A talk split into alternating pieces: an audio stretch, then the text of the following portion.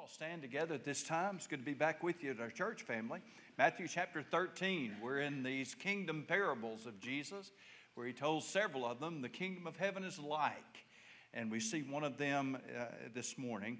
Uh, another parable he put forth to them, saying, The kingdom of heaven is like a mustard seed, which a man took and sowed in his field, which indeed is the least of all the seeds but when it is grown, it is greater than the herbs and becomes a tree, so that the birds of the air come and nest in its branches. And may God bless the reading of His word today as my prayer. You may be seated. The kingdom parables. When we receive Jesus Christ as our Savior, He forgives us of our sins. And that spares us from an eternity in hell and prepares us for an eternity in heaven. As our dear brother Bill is so fond of saying, when you receive Jesus Christ as your Savior, it means that the worst thing that could ever happen to you will never happen. Because the worst thing that could ever happen to anybody is to die and spend eternity in hell. That's not going to happen because of Jesus Christ. When you believe in Him, you receive Him as your Savior, uh, then you're spared from hell and you are granted that eternity in heaven with God and with His people. Uh, what a glorious then time that we have, that assurance that we will always be in the presence of our Lord. But the effects of this decision are not just for eternity, because we are at the moment of our salvation a subject of the kingdom of Jesus Christ. In fact, the very act of salvation involves a submission to heaven's king. Paul said it best in Philippians chapter 2 and verse 10 that at the name of Jesus every knee should bow of things in heaven and things in earth and things under the earth, and that every tongue should confess that Jesus Christ is Lord to the glory of God the Father. To bow the knee and to confess Jesus Christ is Lord is the ultimate act of submission to Him. And that confessional truth of salvation, then, Jesus Christ is Lord, is our act of submission and our receiving Him then as our Savior. Jesus described this kingdom then with the parable of the sower. That was the first one we saw a few weeks ago. The sower went forth to sow. And uh, not all of the seed made a crop. And when you sow seed in the ground, your purpose is to produce a crop. But not all of it did that. Uh, doesn't mean that there was something wrong with the seed. Uh, what happened with some of the soil was not what it should have been. Uh, the seed was the gospel, and that's what we're doing. Uh, and not every time the gospel is preached uh, will, will somebody receive it and be saved. Not everybody who hears the gospel is going to be saved. Uh, but the gospel is then uh, the, our responsibility to sow that out into the world. The kingdom is like the tares and the, and the wheat. And uh, Jesus described how that the enemy is constantly working wherever the gospel is at work. So that when the gospel is preached, uh, there is evil that is also found in the world. There's tares among the wheat. But God didn't put us in the tare pulling business. He did not put us as His people or as His churches in the business of going out trying to eradicate all the evil in the world. God will take care of that. That's what He said. The angels will take care of that. He'll send them out. There's a time of judgment that is coming when God will deal with all of the evil in the world. In the meantime, we are to be in the business of sowing seed and, and nurturing and caring for uh, that that does indeed uh, sprout and germinate and produce a crop. Now we have the third of Jesus' stories about the kingdom that is related again from the farm, and this has to do with the sowing of mustard seed into the field. Now, Jesus did not have to explain this parable, uh, which means that the disciples must have gotten this one. They didn't ask him about it. And it is certainly a very, very self evident uh, kind of parable. The nature of the story isn't complicated.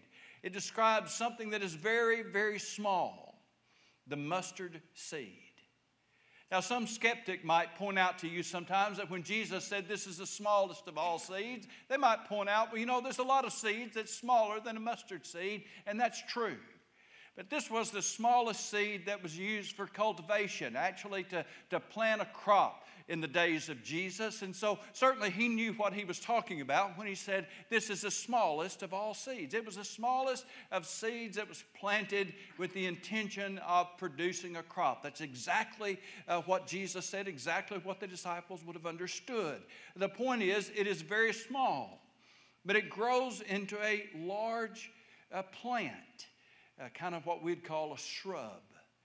And a field full of mustard plants. They were three to five feet tall. It wasn't uncommon for them to grow as high as nine feet. We'd call that tall cotton in East Arkansas, but you know, five feet's not even bad. So it produced a, a, a good sized plant, strong.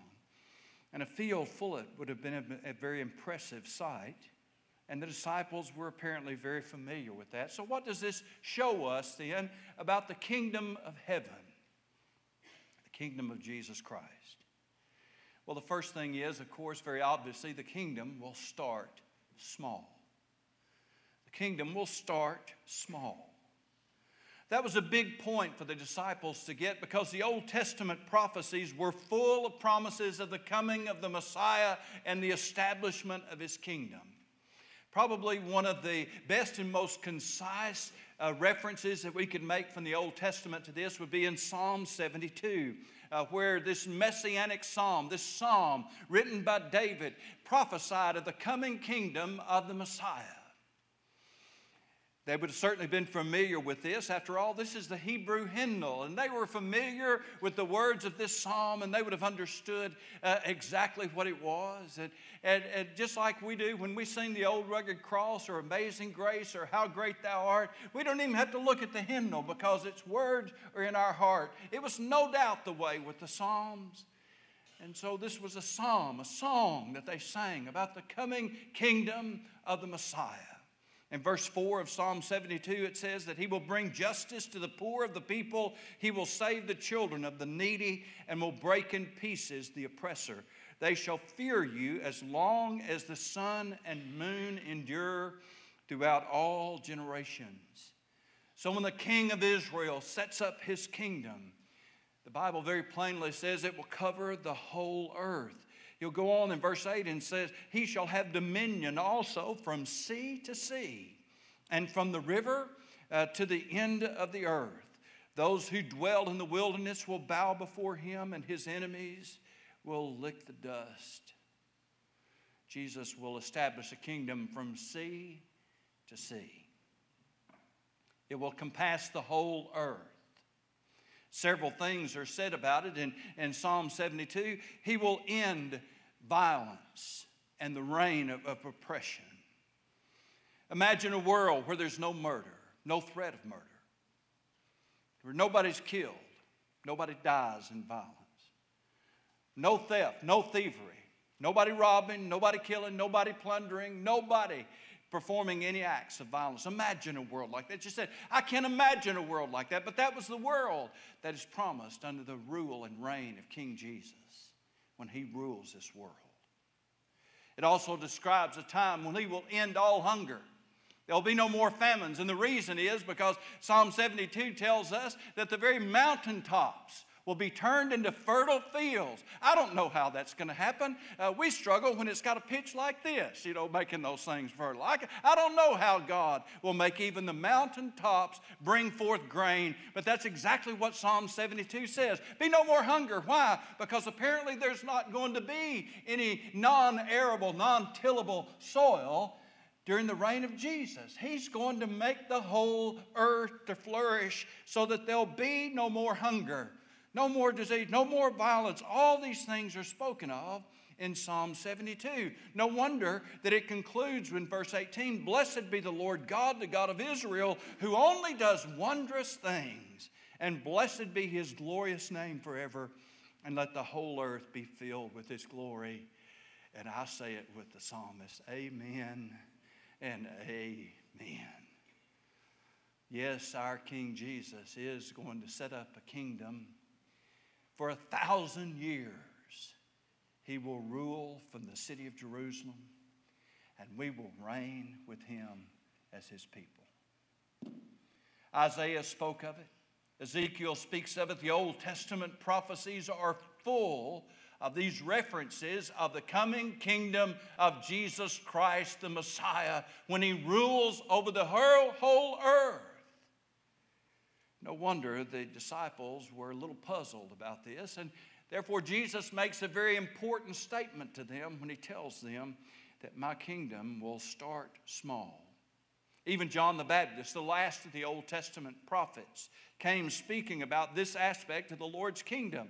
He said in Matthew 3 11, I indeed baptize you with water unto repentance, but he who is coming after me, that's Jesus, is mightier than I, whose sandals I'm not worthy to carry. He will baptize you with the Holy Spirit and fire.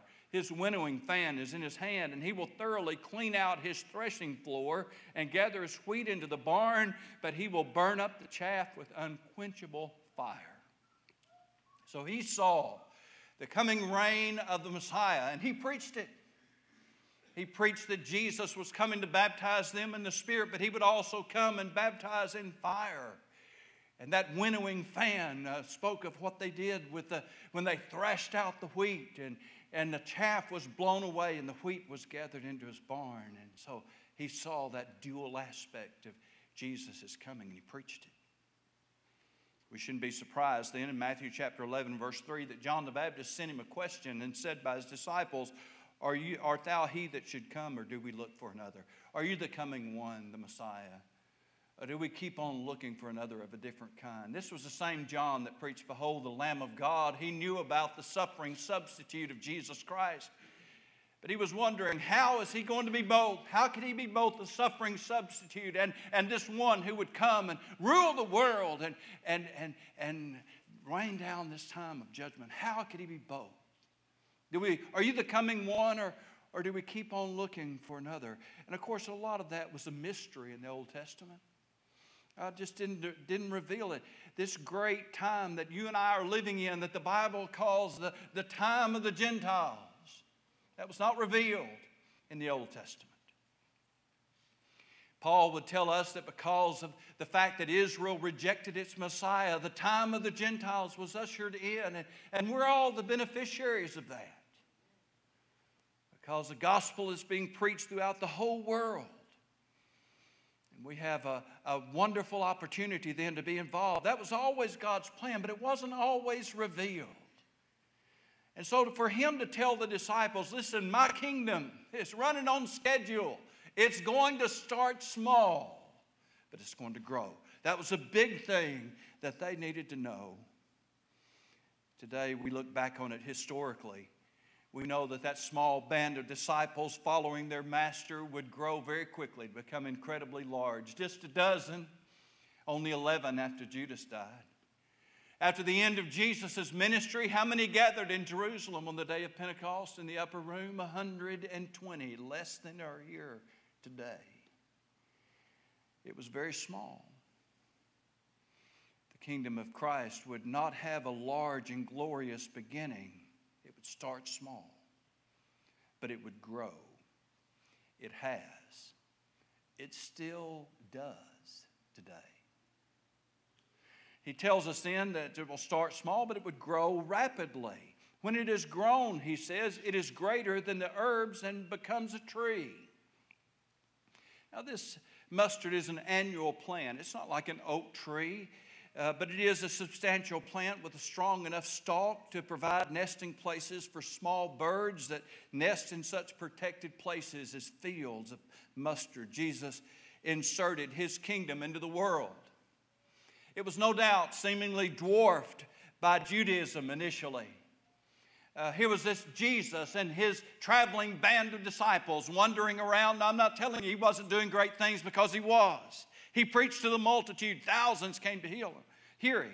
He healed uh, those who had sicknesses. He raised the dead. He fed 5,000 people with five loaves and two fishes. He, he calmed the waters of the sea. And uh, he was constantly doing incredible, incredible things. But still, they were wandering around and compared to that great edifice in Jerusalem, the temple built by Herod the Great, that was still under construction and, in fact, would never be finished before it actually ended up being ransacked by the Romans. all that time under construction and never really done. But what an incredible edifice it was.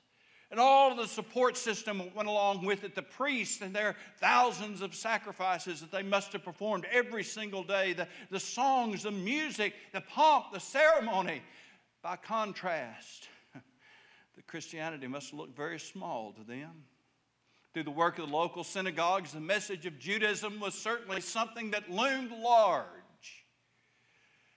And then there was the paganism of the Romans that they also had to deal with. In every city, they had their own patron god and goddesses. They had them by the hundreds. And Athens, perhaps, was the best example of it, where not only did they have all the gods and goddesses that they knew about, they even erected an altar to the one they didn't know. They didn't want to miss anybody. Uh, Paul would look at them and say, I, I, perceive that in all things you're too superstitious, too religion. They're religious. Their problem was not that they needed more religion, they had too much of it already. What they needed was to know God, the one they didn't know, the real one, to know Him through Jesus Christ. Every city had its pagan god and goddess, every city had temples. Ephesus had Diana of the Ephesians. Must have seemed like just a small little thing when Paul and his band of, of devoted followers, some Jewish preachers, showed up and began to preach in town, working as tent makers, plying their trade, supporting themselves, compared to that mighty edifice of Diana. Christianity looked very small, but it grew and it grew. Before long, Demetrius had to call a meeting of the Silversmith Guild. I mean, they had the trade union appeal. Listen, if this guy keeps going like he is, we're going to be out of business. We've got to do something. And they end up, ended up inciting a mob. But it didn't stop. Great as the Diana of the Ephesians, they would cry for hours, they would shout it, but it doesn't matter temple of Diana today is a green cesspool, is all that's left. And meanwhile, the truth of Jesus Christ is still doing very well. Amen. It started small, but it grew. And it grew rapidly to the point that it literally dominated all of the other herbs in the field. There was nothing else like it the kingdom of Jesus Christ then would grow until it exceeded them all. In Acts chapter 17 and verse 6, they would say this Paul and his followers, these that have turned the world upside down, are come hither also. I can never read that passage of Scripture, which was given as an indictment of the Christian faith without telling the simple story. You know, if you get a box, a lot of times it'll come with a big old error on the side of it. What does it say? This side up. if they would looked at the world, they would understand they weren't turning the world upside down, they were turning it right side up. It was already upside down. That's the power of the gospel. But they did understand the message of these men it's changing the world. It was, it did, it has, it's still doing it today. The kingdom starts small. It still does. Here's a little child sitting in a Sunday school class. He hears that Jesus loves him, died on the cross for his sins. He learns about believing on Jesus. He learns about trusting Him as a Savior. That child believes on Jesus and receives Him. Just a simple act of believing. It doesn't seem like much, it started small. Just a simple statement of trusting, just a simple prayer Lord, be merciful to me, a sinner. And yet, that small moment becomes a life changing and life dominating event. It grows. It starts small, but it grows and it grows and it grows rapidly. Then the kingdom would be tenacious. When Jesus described how that the kingdom uh, grows like mustard, he was saying something that these disciples certainly would have known. and that is that mustard, once planted in a field, was almost impossible to eradicate. Imagine how small the seeds were. You could never pick them all. And of course, remember, they didn't have Roundup, didn't have pesticides, and once they got it in there, it was very difficult to ever get it out. So they uh, considered very carefully before they planted a whole field full of mustard. It was going to pretty much be mustard from then on. You've probably seen, as I have, going by a rice field over not too far from here, and you might see a corn stalk or two growing up on top of a levee. Uh, they didn't get it all out. Y'all seen that? Never in Mr. Burnell's field, I know that. none, none of his. Uh, there's a lot of things that get in fields that's hard to get out.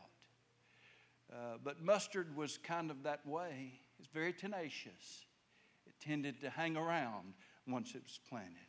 Hasn't there been a marvelous tenacity to the kingdom of Jesus Christ? Once it is established, it's hard to wipe it out. Paul said this about it in Romans chapter 8 and verse 35 Who shall separate us from the love of Christ? Shall tribulation or distress or persecution or famine or nakedness or peril or sword? As it is written, For thy sake we are killed all the day long. We're counted as sheep for the slaughter. Nay, in all these things we are more than conquerors through him that loved us. They've tried to wipe out Christianity from the very beginning.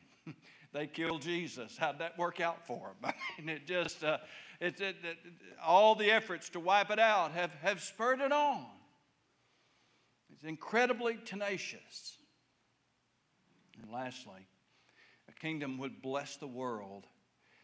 In verse 31, the last thing Jesus said about it is that the birds of the air come and nest in its branches. I can't even begin to tell you how many different ideas there are about these birds. A lot of talk about the birds. Uh, but he didn't interpret it, and the disciples didn't seem to be confused by it at all. So there must be a rather self evident explanation, something somewhere that covered it for them. And there's a number of examples in the Old Testament where kingdoms were compared to trees. Nebuchadnezzar, perhaps, was the most famous uh, who dreamed a dream uh, about a, a tree that stretched all the way up into heaven itself. And, and all the other beasts and the birds of, of the air were all coming and, and, and hanging around that tree. And he wanted to know what it was. And of course, Daniel, who had uh, the Spirit of God in him, was able to interpret the dream and tell Nebuchadnezzar, Nebuchadnezzar, you are that tree. He had indeed established a kingdom. And all of the nations in the world then were being affected by that kingdom. Israel was compared in the same way in the book of Ezekiel. Many other passages referred to kingdoms uh, that uh, would be like a tree. Now, you don't plant mustard, as far as I can tell, uh, just to be habitat for birds. There are some things that you do. I was thinking about uh, some of the efforts made to reestablish quail, for example, in the state of Arkansas. And if you didn't know quail birds were having a hard time, then you're obviously not a quail hunter you wouldn't know. Uh, but uh, they're, they've fallen on hard times in our state, and they're trying to get them reestablished. And when you want birds to be reestablished, we plant certain crops that are uh, things that are beneficial to them and helpful to them. If you're a dove hunter, you know that uh, if you can find a Milo field or fresh picked corn field, then you're in the right place. You don't really plant it for them, but you know that they kind of like it a whole lot. It's just the way it is. Nobody plants a field for the most part for birds. But some of them do indeed get uh, some benefit from it, and that's what Jesus described in this passage. These apparently were ground birds, nesting birds that would build close to the ground in brushy areas, and they could find enough strength there in those mustard stalks that they could build their nest and get along just fine. Wasn't what he planted the field for, but they were going to be blessed by it. It's not hard for us to understand when we think about the kingdom of Christ. Let me tell you this very plainly. In whatever nation, whatever community, whatever city, whatever county, whatever place, wherever around the world, wherever the kingdom of Christ has flourished, that nation has been blessed. Plain and simple. Wherever the kingdom flourishes, a nation is blessed wherever communities are, are flourish, wherever the kingdom of Christ flourishes in a city, a community. Uh, listen, the kingdom of Jesus Christ does not drag a nation down. Kingdom of Jesus Christ does not drag a city down, does not drag a community down, does not make it worse. It makes it better. That's its very nature. I have been to countries where Christianity was outlawed. In fact, religion as a whole was outlawed. Put this down in your programs, friends. Socialism and atheism run together like two peas in a pod. Look it up, look at your history. Uh, socialism and atheism run together. Why? Because socialism wants to be your God and it doesn't have any other room for any other God. And so, if, if socialism is going to be your God, then uh, obviously you can't really worship the God of Scripture. I've gone into countries where socialism had fallen, where Christianity then was flourishing, and they were begging for preachers to come and preach the gospel to them. I preached myself hoarse one of the most frustrating times of my life was having to preach through an interpreter for hours on end. Oh, it's terrible. It was very frustrating for him, even more so. very frustrating for me, even more so for him. I can only imagine what it's like for the audience, but I've been in those countries. I've been in places where Christianity was unknown just a generation ago, and now it's just beginning, beginning to get started there where they lived in a darkness, what some of them call the too dark time of violence and of hatred and of superstition and of fear. Listen, when men make gods for themselves, they don't make loving, gracious gods who'll die for you and provide eternity for you. When men make gods for themselves, they are evil and hateful and demanding, and they kill in their name. I can't stand here today and tell you that Christianity as a whole, as if you look out over the whole thing, that there have not been times when Christianity has been on the bad side of things. At least what was called Christianity. But it was not the Christianity that is taught in Scripture. It was a, a hybrid version, a, a perverted version of Christianity that married itself with the state and it tried to enforce then itself and its will and its power on the world, and many atrocities were committed against uh, people as a result of that, none perhaps more significant than our own forefathers in the faith. Driven underground, forced into hiding, severely persecuted by, them, by others who carried the same name and who claimed to be doing the will of Jesus. I can't tell you that everything over the years that's been called Christianity was always right or that it always did right. But I can tell you that wherever the gospel flourishes, wherever the truth of Jesus Christ is taught, wherever people hear the true gospel and respond to it, where they look at the teachings of Jesus Christ and try to live by it, the world in that situation is not made worse, it is made better every single time.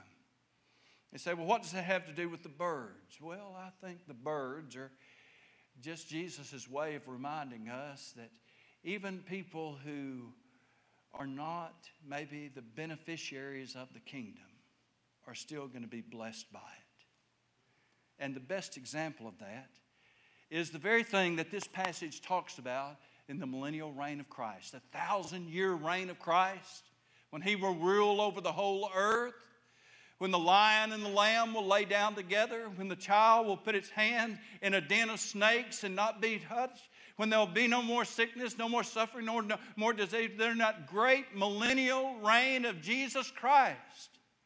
Not everybody's going to be saved. How do we know that? Because the Bible tells us at the end of that reign, the devil's going to come, be loose for a little season, and will gather an army like the sand of the sea. Where is it going to come from? From all the people who lived under the reign of Jesus Christ, but who did not receive him. You understand? Are you with me? But yet, even though they do not receive Jesus Christ as Savior, they'll still live in that realm of peace.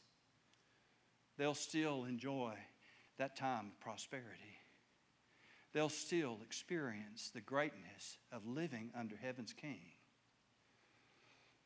And so Jesus promises, My kingdom starts small, but it doesn't stay small. It grows and it grows rapidly. It's very tenacious. You're not going to be able to stamp it out.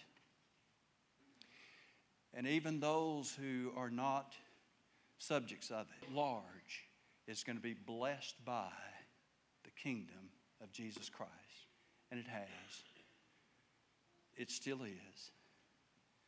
And it will be. Nothing like what it's going to be yet, but it will continue. Here's Paul, just a few followers, his teachers, going along with him, going into a city, starting small. And yet the truth flourishes. A great church is established. Churches all around in that community are established. Suddenly people know who God is, have a relationship with Him, know how to live. Suddenly, husbands and wives are treating each other the way that God intends for them to do. Parents are staying at home to be parents. And uh, I don't mean they're not working, I mean they're, they're staying around to be parents the way God intended.